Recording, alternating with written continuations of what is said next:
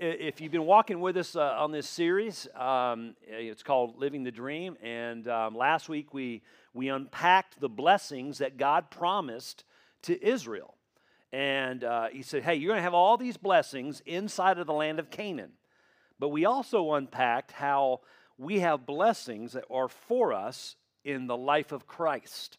So he gave a promise to Israel uh, that really aren't our promises, but we have promises for us. So we learn from what they have. So what you saw physically with Israel, you see it in the idea spiritually for us as followers of Christ. Now, we cannot talk about blessings without talking about curses, okay? So you've got this both sides of the coin, so to speak. And, and if you if you could define a curse, how would you define that curse? You know, we all have different ideas. Like some people say, when you say the word curse, like, you know, if you're in Arkansas, they think you mean cussing, right? Like a cuss word, right? But, uh, but curse, you know, is, is, a different thing. When we think about a curse, I, I, I, don't know, if I, when I, first thing I thought, think of is when I think about a curse, I think about that movie, The Mummy, with, uh, you know, I'm talking about from several years ago with Brendan Fraser, right? You get the curses, right? The, the mummy curse, the Egyptian curse. Um, but that's not what we're talking about here. Um, in Deuteronomy, uh, uh, we're looking in, in, the book of Deuteronomy, we, have been looking at chapter 27, 28, 29, and 30. Um, and in Deuteronomy 28, God lays out blessings, but he also lays out curses. But now, if you go in and you start to examine those curses, um, they're actually the exact exact opposite of the blessing. So you see the blessing listed, and then you'll see the basically the antithesis or the exact opposite, or uh, this way, it's a, an absence or removal or the forfeiture of the blessing. So God says, hey, here's all the things that you get in me. But then, if you don't obey and you, and you kind of go the other way, the forfeiture of all those blessings uh, will, that's what you're going to actually end up experiencing. Now, here's the thing as a New Testament follower, we have spiritual blessings in Christ, as we saw last week in Ephesians chapter 1. Uh, those blessings cannot, we can't lose those blessings. Those are eternal, guaranteed blessings. But here's the thing our disobedience to the Lord can lead us to forfeiting our full enjoyment of those blessings. But in other words, we those they're, they're available to us, but we can end up lacking the fullness of those, experiencing those by not obeying what God says for us to how we should walk with Him. Now, I want you to know something before we jump into this stuff, these curses. I want you to know that God is a loving, merciful, compassionate God. You guys believe that? Amen. God is always, hear me, God is always about restoring. That is his MO. He's always about restoration. He always wants to fix the, that which is broken. So, if his own people in the Old Testament and the New Testament, if there's a situation where we get away from God and we start experiencing difficulties and curses or whatever you want to call those, God is all about wanting to restore his people back to himself. Now, today we're going to be talking about Israel's curses and how restoration happened for them and how restoration can happen for us as Jesus followers. So, our emphasis, uh, really, the main text is going to be Deuteronomy 30. But what I want to do is I want us to look at 20, chapter 28 and, and basically set this whole thing up. Now, just for the sake of just reading a bunch of scripture, what I'm going to do is I'm just going to um, just kind of paraphrase in summary what those curses are. So basically, I'm going to paint a picture for you uh, of Israel's consequences on how they experience adversity how they experience calamity in their life on every level because they chose other gods, because they chose idols, and because they chose not to love their neighbor. And that's really, if you look at Deuteronomy, it's Deuteronomy means the second law. God is reiterating the law over, and, he, and, and you know, as Jesus said, He says the sum of the law comes in two things. You know, the first part of the law is to love the Lord your God with all your heart, your mind, your soul, and your strength, and then to love your what?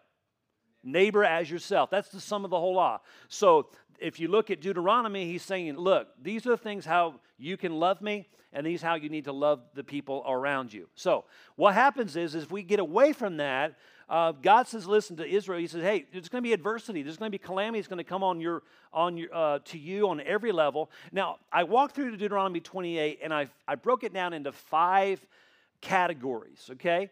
And just listen to these uh, categories and what God said would happen to them. First category is spiritual or relational, um, or both. First of all, what would happen to them is that they would begin to lose the fear of the Lord, um, and they would begin to do- dishonor His name. And then the next thing that would happen, he said, would that God's his own people would then be start becoming selfish. They would become unloving. They would even start being cruel to their own families. Is this is a result of walking away from God's commands.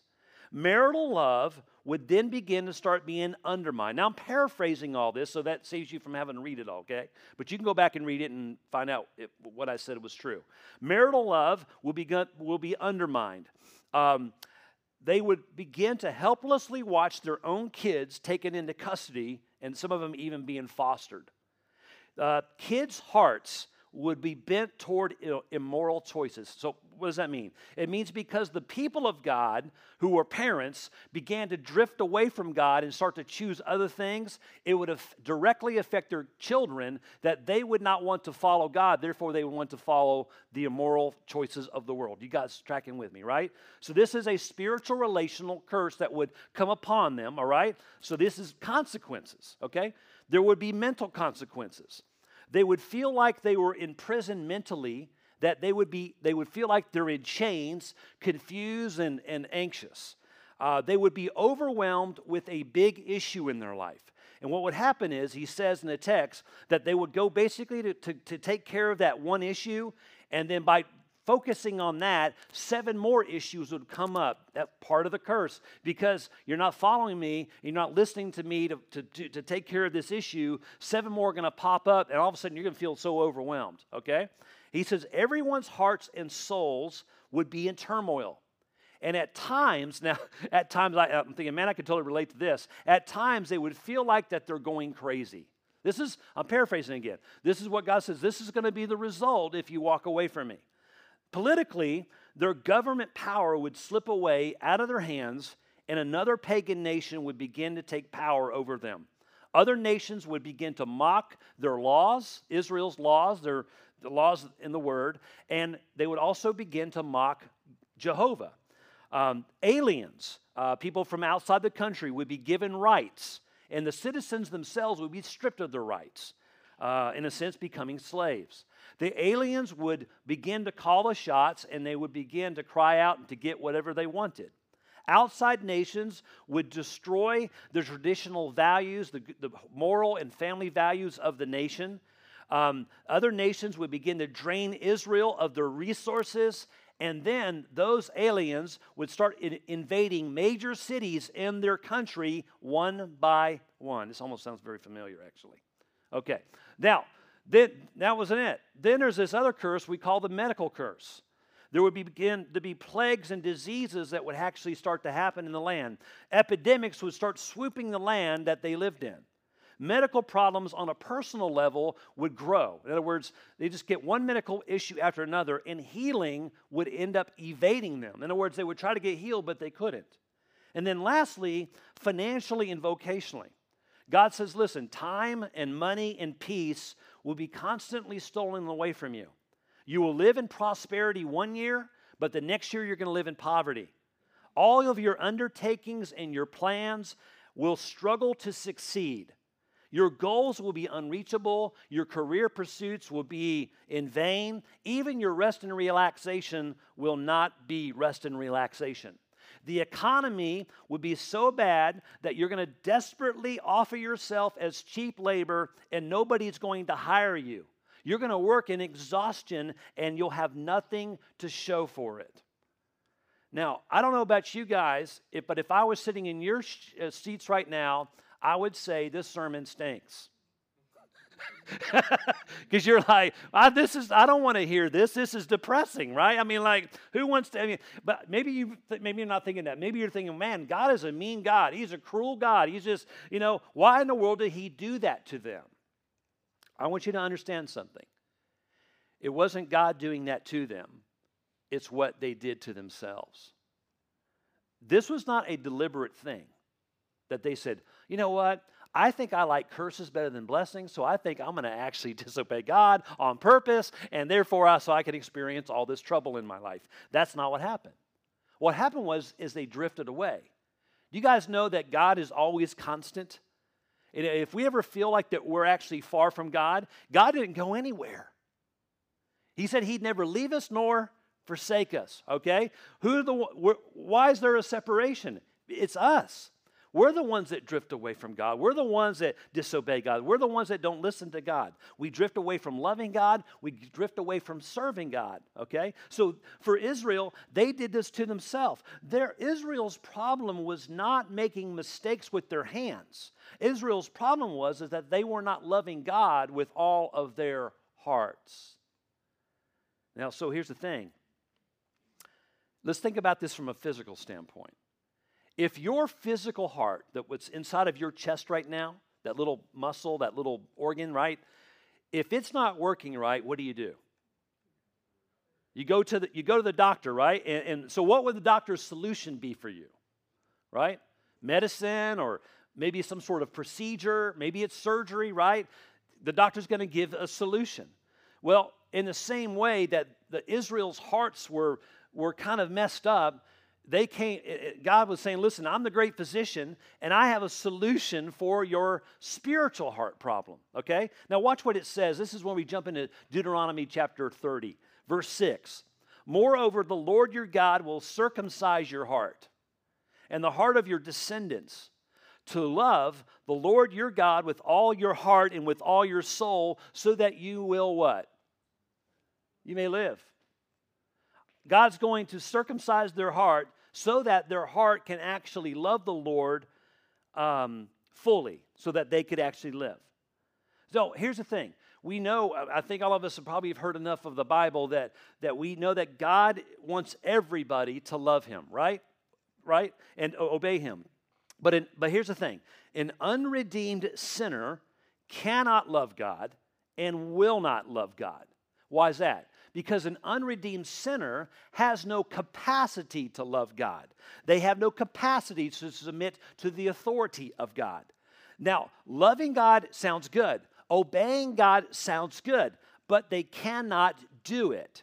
Is because why? Is because their heart has not been surgically, in a sense, worked on spiritually. You guys tracking with me? So, what does God got to do? God has to surgically fix, in a sense, the spiritual heart. So God's got to make it new or renew it so that we can experience life, right? So uh, uh here's the thing a, a, doctor can only diagnose.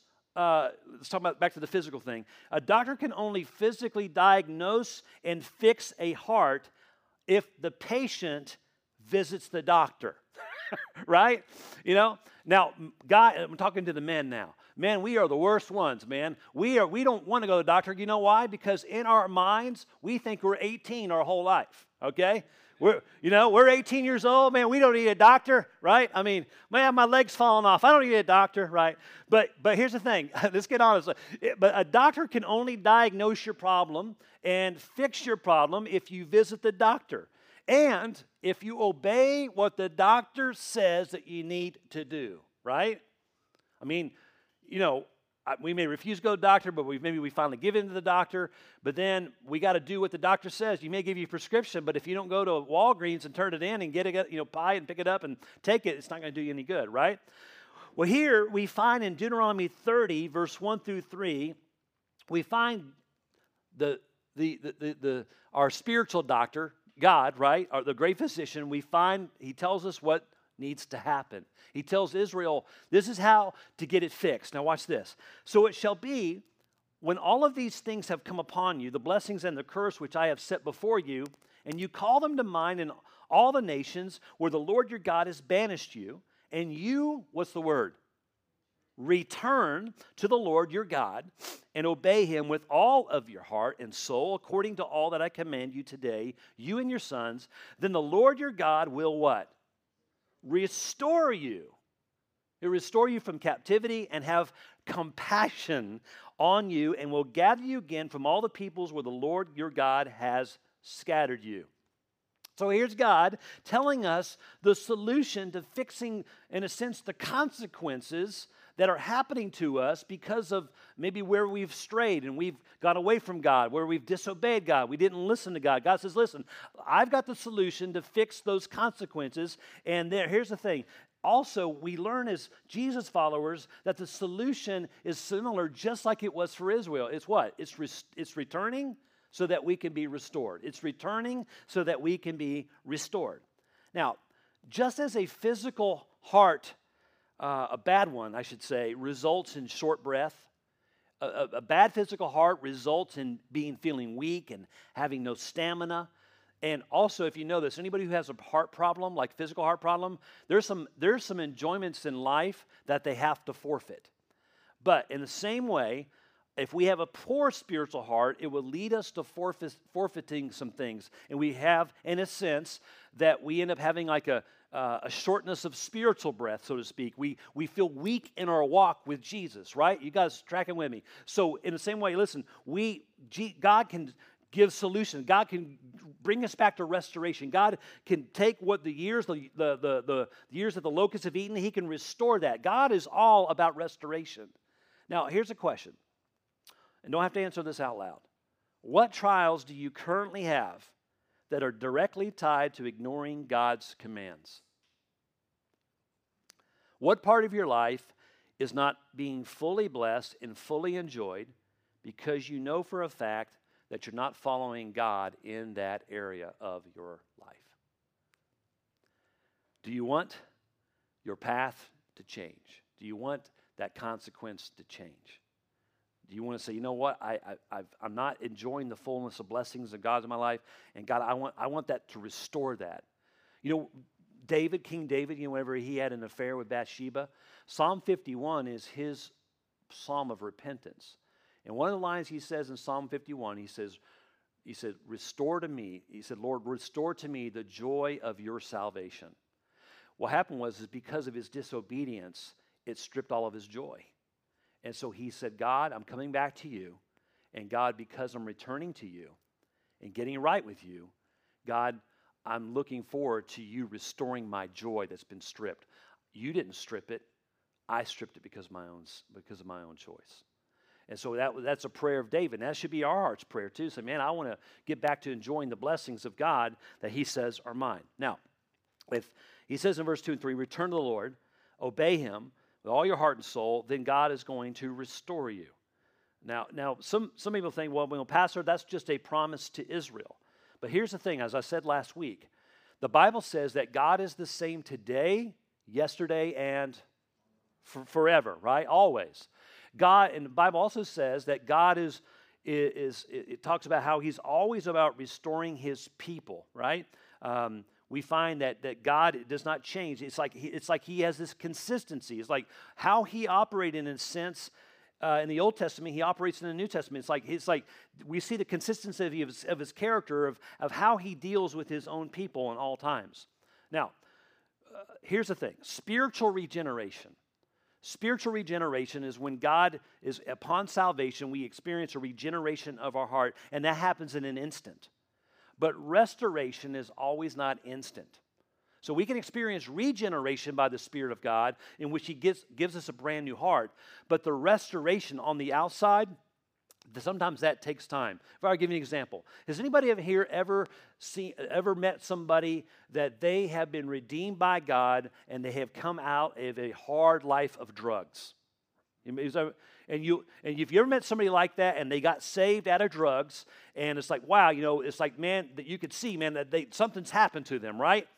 But their life, it takes a while for it for everything to start coming together, right? This, you know, some of the brokenness, it's like they have to work through that. So restoration is a, it, it takes time. It doesn't happen necessarily in an instant. So, uh, give an example restoring an old car. Has, has, anybody ever been around people who've ever restored cars, like old cars, right? It's so cool to watch that happen. So you see somebody restoring a car. They don't buy the car and it's restored the next day, right? It takes time. So what do you got to do? Well, most of those old cars, they've got certain areas and panels and parts of the, you know, of the body. It's got rust, and so what do they got to do? They got to cut out the rust and then they got to put in another piece of sheet metal, and then they've got to put Bondo on it, right? And so they got to cut out the rust and the rot and the ruin that is on that car, and then they start working on the stability, the work on the frame, uh, then the then the aesthetics. Uh, what you see on the outside, that is the last thing that happens. God restoring your life from bad choices happens the same way as restoring a car okay? So it's redeemed. You buy it from the junkyard. Do you know that you were bought out of the junkyard by God? You were. You were bought out of the junkyard of life by the Lord Jesus, by the blood. And so, what does he do? He bought you, but now he's going to start working on you the rest of your life. He's going to start restoring all the things that are messed up in your life. Everything that sin has corrupted and destroyed, God is going to do that. The very first thing he does is he begins to stop the proverbial rot, rust and rot in your life. He's going to stop that, he's going to cut that out. Second thing is, he starts repairing your foundation or your frame. He starts to get you down where he makes you solid on the inside. The third thing that he does is, is he starts closing up the gaps and the holes in your life, just like he does with an old car. And then fourth, he paints and polishes the outer shell. So here's the thing. If God, you, know, a lot of times we want God to make us look good on the outside, right? I want to look good to all my friends and the people, so I got it together. If God did that first, there would still be rot and rust of sin and stuff that's destroying your life on the inside. Because you know what happens is, and I've seen this happen where people try to cover over the rust and try to paint it. Within a few months, you know what happens? The rust on the inside is still it's still destroying the, the, the, the, metal, and what happens is it starts to actually leak through what the paint is that you see. So if God started just painting the outward shell and started polishing the outward shell, in three months, six months, nine months, 12 months, you're going to be in a worse shape maybe than you were when you started. And that's why God, listen to me, that is why God wants all of your heart and all of your soul. He wants to fix every bit of it. He wants to take not just a part of it and fix it, He wants the whole thing. Because He knows if He gets the whole thing, the whole heart, then God can do a full restoration process on you. And guess what? Man, you talking about reflecting the glory of God in your life. Amen? Man. But if we don't surrender all of our heart, it can result in greater damage later. And that's why God is saying to us, He implores to us, choose life. Don't choose death. Don't choose curse. Choose life. Now, watch what he says in verse 19 through 20. Excuse me.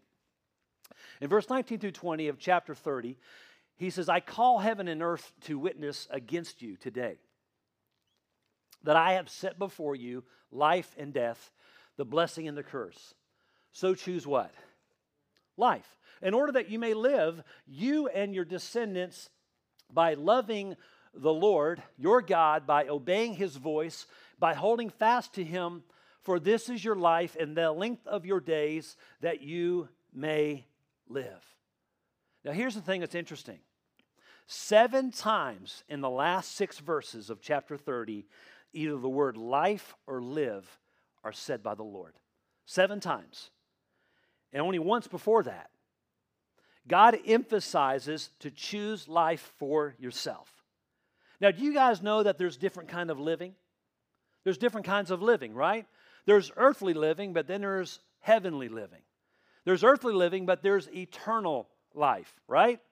We know uh, that there is physical life, and but there's eternal life. We know that there, get this, we know that there's this idea of surviving, but then there's the other idea called thriving. We know that there's this idea of having an average life, but then there's this other idea that Jesus said, he, I didn't say it, he said it, he called it the abundant life. That's what he's talking about here. John 10:10, 10, 10, Jesus said this: The thief comes only to steal, kill, and destroy. You know the devil wants to steal life from you? The devil, the enemy, wants to take uh, excitement from you. He wants to take the enjoyment of Christ from you. He wants to destroy your family. He wants to destroy every part of your life. But here's what Jesus said. He said, He came that he may have that we may have life and that we might have it abundantly. What does that mean? The abundant spiritual life is not just a fruitful life. It is a fruitful life, but it's not just that. The abundant spiritual life is actually God inviting you to get in on his favor. God wants to grant you favor. You know, it's just like a parent that wants to bless their child, but they're, you know, and I'm, Melissa could probably tell you some stories. When her kids are good, she probably blesses them, right? I mean, you, you, you, uh, they, they get some certain benefits, but that they don't.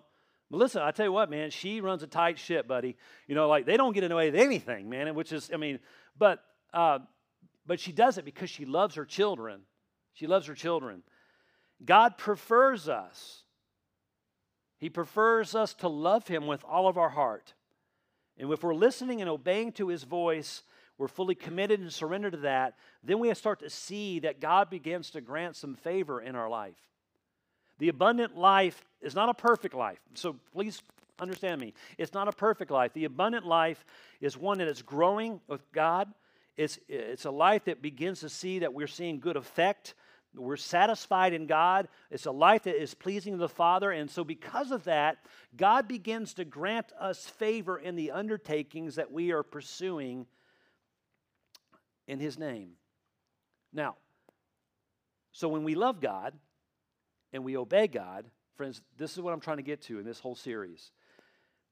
Then that's when we truly start living the dream.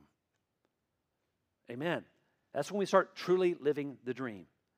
Now, imagine imagine yourself 1 year from now, 5 years from now, 10 years from now. Where would you be spiritually? Where will you be spiritually? And let's reverse that. Uh, where were you one year ago, or five years ago, or even 10 years ago? Where were you spiritually?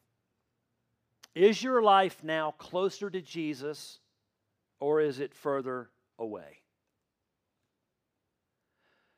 Maybe some of you in this room, you say, Man, Pastor, I feel like that my life has been a curse. And you're already a follower of Jesus, man. You, you, got, you gave your heart to Christ years ago, and God did a miracle and did a redemption and all that. But maybe you've experienced some adversity that you know has not been caused. You know, there's adversities and difficulties that come in life because of other people's choices, right? Sometimes things people do and it affects us. But I'm talking about yourself, you know, your own choices. Your life has been adversity. Maybe it's felt like a curse. Maybe, but maybe you're experiencing God's chastisement. The Bible says in Hebrews 12 that He chastises His Son whom He loves. Why? He's disciplining him. He's, God is disciplined. He, he, he brings us back into walking with Him. And maybe we don't enjoy the fullness of the blessings, and maybe we're struggling spiritually in our life. Maybe, maybe that spiritual struggle has now spilled over into other areas of our life because we have not been listening and walking with the Lord. And here's the thing all through the Bible, restoration. You know what God says in the Bible? He says this several times Return to me, and I'll return to you. God says in, in the New Testament, and I think it's the book of James, he says, Draw near to me, and I will draw near to you. He says also, Humble yourselves before the Lord, and God will lift you up or lift you back up. So we have a choice. We, we say, okay, well, all right, I've experienced this because of where I've, I've kind of strayed from God, or I have strayed from God, and I've experienced these consequences. God says, listen, I want to restore you. I want to bring you back to where you can enjoy the fullness of the blessings that I have for you spiritually. You know, the Bible says in 1 John chapter 1, verse 9, that if we confess our sins, he is faithful and just to forgive us of all of our sins and cleanse us from all unrighteousness. And so it's simple. It's simple as just coming to God and say, God, I have chosen to go down the wrong path. God, I have chosen to, to disobey you. God, I've chosen not to listen to your voice. And Lord, I admit, I admit my own uh, suffering is because of my own, of my own choices. Uh, Lord, I realize that your hand has been heavy on me and you've, you've been trying to discipline me to bring me back into a, a, a, a right walk and fellowship with you. And God, I need to return to you. And Lord, as I know, as you promised, if I return to you and I turn my ba- heart back to you, God, you're going to return your favor and your blessing back. And God, I need, I need spiritual heart surgery. God, would you do something in my heart that only you can do So then, therefore, God, you can fix the brokenness that's in me. Amen. As simple as that. God wants us to return to Him, that we He can return to us, and we would see that happen in our life again. It doesn't mean our life's going to be perfect and everything's going to fall into place all of a sudden in the snap of a finger. Remember, that restoration process, God works over time. He has to cut some things out, He has to fix some things on the inside, and then the outside begins to start looking like the inside. And so we serve an awesome God. Don't you love when you sing that song, Amazing Grace? Amen? Don't you love Amazing Grace? Because it really is amazing that God would show that favor to us, to love us where we're at, to change us from where we are to where He wants us to be. We praise Him for His mercy. We praise Him for His compassion. We praise Him for His love. Let's pray together. Father, we love you. This morning, God, we realize how much you love us. And Father, we, as we look at this example with Israel, we see these curses that came upon them because of the choices that they made. And Lord, they, it was just really just a forfeiture of some blessings. And God, I just wonder this morning in this room, God, how many people might be here that have forfeited some blessings in their life? And Lord, maybe they realize this morning, God, where they're at. But Father, you don't want to leave them there. You, you don't want them just to stay in that muck and that mire and that sticky mud of life. But God, you want them to experience greater things than what they are experiencing now. Lord, they maybe joy has been stripped, maybe peace has been stripped. But Father, whatever it is that God that they forfeited, Lord, you say is available to us in Christ Jesus. And Father, if we'll just choose to come back to you, God we'll see you come back to us, and that you'll, you'll we'll see your favor and some of those blessings to be start to become experienced again. That Lord, that we're not experiencing. So, Father, if there's any heart here this morning that needs to do that, Father, right now, in Jesus' name, that they would confess that in their heart to you and that God, that they would make an active, uh, volitional decision this morning and say, God, I'm going to follow you, I'm going to surrender to you, and Lord, I'm going to let you begin to work in all parts of my heart. I'm going to give you all of my heart, and Lord, I'm going to love you with all my heart and all my soul. And God, as we begin to do that, God, we'll see incredible things happen in our life. We'll see you move in unique ways. And God, we'll see incredible blessings become to, through our life and out of our life and around our life. And Father, we praise you and we love you for just loving us and bringing us back to you. So, Father, we ask all this in Jesus' name.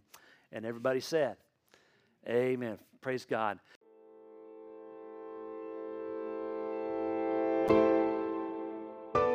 Thanks for listening to the Momentum Life podcast. To find out more about Momentum Church, visit MomentumChurchAZ.com.